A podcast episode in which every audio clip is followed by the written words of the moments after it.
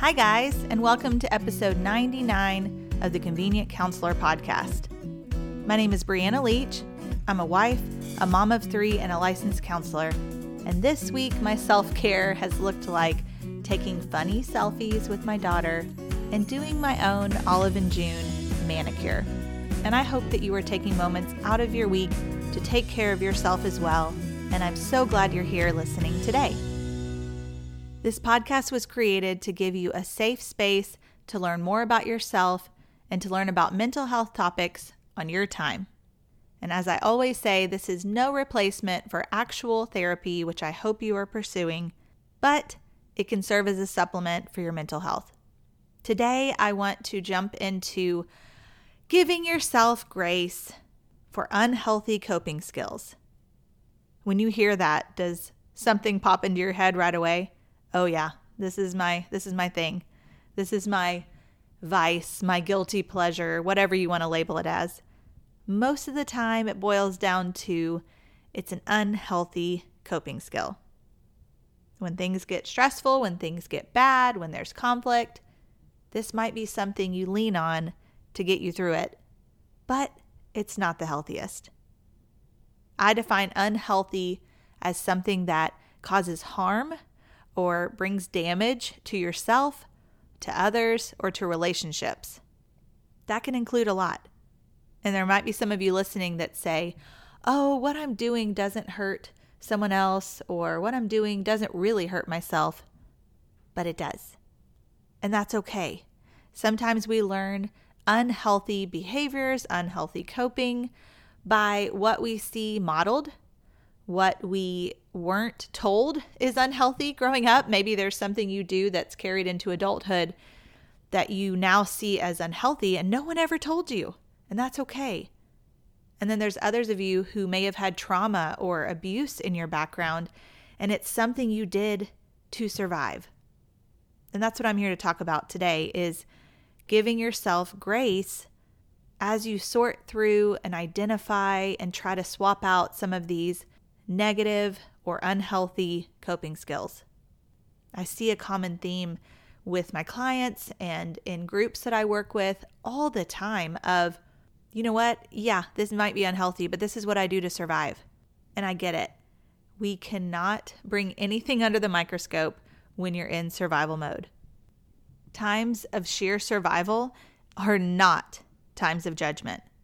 You can apply grace to situations where you did what you could to survive. And once you've moved into a safer season, you can reevaluate. the key here is grace, cutting yourself some slack as you're learning and relearning things about yourself. I want to give you some examples of unhealthy coping skills. These are ones I see often in counseling that maybe you didn't realize are unhealthy. These are affecting yourself on multiple levels and they are affecting the relationships around you. So, one has to do with eating, and there's a lot of different points on the spectrum of this, but maybe you are counting every calorie when you eat. That is not healthy. Maybe you need it temporarily to recover from a procedure, or you are working through a brief season of needing to get healthy again, but it's not healthy to be counting every calorie every single day. That is a form of disordered eating, anything that is obsessive like that.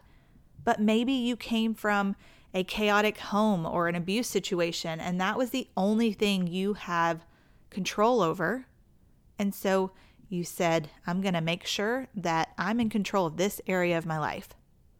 Or maybe on the other end, you are overeating and you cope with food.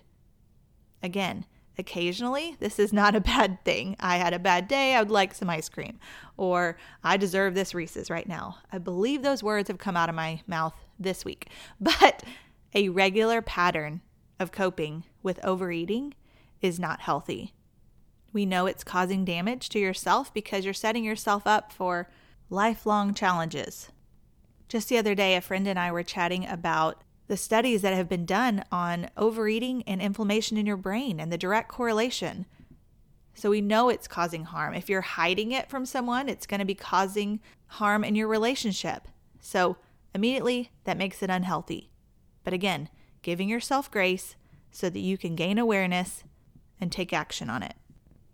Another example, and this one might be a little more surprising, but stonewalling. Not participating or avoidance when in conflict. You won't deal with reality. Someone comes at you with an issue, and you either physically or mentally put your hand out and say, Nope, stop there. We're not even going to talk about this. I refuse to be a part of this conversation. Nope, not going to do it. That's not okay, especially if it's someone you care about. There are times we need to shut a negative situation down. I get that. But for the most part, you are not dealing with reality. You are wanting to create your own reality where you are the dictator and you determine all conversations that happen only if they please you. I do hate to be the bearer of bad news, but that is not reality. So, as much as you might want it to be. Sometimes this happens. Stonewalling will happen when you feel like the other person has difficulty being rational. But trust me, you cannot stuff down those feelings or strong feelings of anger and never address it. True stonewalling is nope, I'm done, and never coming back to it. Healthy coping would be I need a break from this. This is too much, or I'm going to say things I regret. Let's circle back to this tomorrow or later or whenever until I've calmed myself down in a healthy way. But stonewalling and total avoidance when in conflict is not healthy. And maybe that's just how you've survived in the past. You maybe never felt heard or seen in a relationship. But once you're in a safe relationship, you realize I can do that without fear of consequences. Maybe I've never known anything different. And that's where you give yourself grace. That's what you were told, or that's what was modeled for you. And you were never told that that's not healthy, but it does cause major damage to relationships. That's why it's extra fun in couples counseling. They got nowhere to go. You cannot stonewall when this neutral third party is there with you. I'm like, you know what? We're going to rip those walls right back down and we're going to address this right now. And I think it's safe to say those are not their favorite moments with me, but it's okay. That's my job. All right, another example. And this one has been very common over the last couple of years isolation. Refusing to participate in life when you are upset, stressed, overwhelmed. Like I said, some of us have been forced into isolation over the last couple years, but sometimes you even isolate from the people you live in a house with or your next door neighbors or people you have to regularly interact with. You can isolate from them even if you physically are in the same place. Because there's physical isolation, but there's also emotional isolation, spiritual isolation, and relational isolation. Probably more times than you've heard that word in the last week. We are not meant to do life alone. So, being isolated from the world around you is unhealthy. Maybe that's what has protected you in the past, or in your mind, you think it's protected you. If I remove myself from this situation, I won't be a bother. Or if I remove myself, I'll be better off because no one really gets it.